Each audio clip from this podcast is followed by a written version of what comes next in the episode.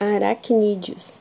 As aranhas e os escorpiões causam medo e, de fato, alguns deles podem ser perigosos para o ser humano, mas a maioria deles não nos causa nenhum mal. Pelo contrário, são eficientes predadores de insetos e, dessa forma, contribuem para manter sob controle as espécies que poderiam devastar plantações. Esses animais são aracnídeos. A esse grupo pertencem também os carrapatos, que se alimentam do sangue de outros animais os pequenos ácaros, que vivem em diversos ambientes da natureza, inclusive na pele dos animais, como parasitas. A maioria deles é terrestre, o corpo desses animais divide-se em cefalotórax e abdômen. Eles possuem quatro pares de pernas, não possuem antenas e têm um par de quelíceras que agarram as presas e as manipulam durante a alimentação. Em algumas espécies, principalmente entre as aranhas, as quelíceras injetam peçonha. Nos escorpiões, a peçonha é injetada pelo aguilhão, uma espécie de ferrão que existe na causa desse animal. Os aracnídeos apresentam também pedipalpos ou palpos, que podem ser de divers, e ter diversas funções e é, estão muito modificados nas diferentes espécies. Algumas aranhas tecem teias que funcionam como armadilhas nas quais as presas ficam emaranhadas.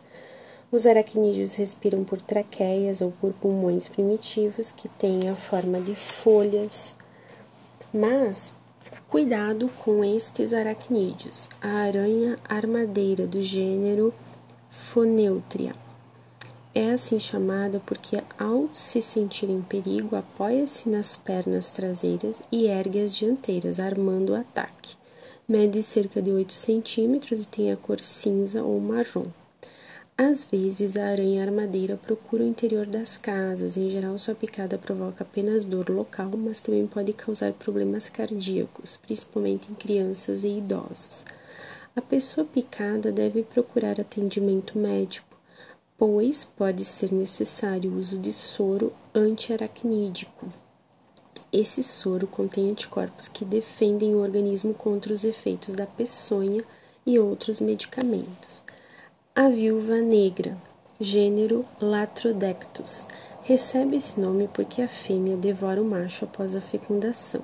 A picada desse aracnídeo pode provocar, além de dor local, dor no abdômen em alguns casos, alterações cardíacas. É necessário atendimento médico, principalmente a crianças, idosos, gestantes e pessoas com problemas cardíacos. As picadas da aranha marrom, gênero Loxosceles, podem provocar febre, anemia e até mau funcionamento dos rins. Também, nesse caso, é necessário atendimento médico para uso do soro e de outros medicamentos. A picada da aranha de jardim ou tarântula do gênero Licosa costuma provocar apenas dor local.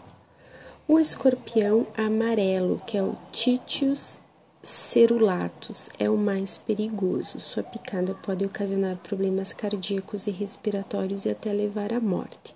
Por isso, requer tratamento com soro antiescorpiônico e outros medicamentos o escorpião marrom ou o escorpião escuro, que é o Titius baiensis, é menos perigoso, mas em caso de picada também é necessário procurar atendimento médico.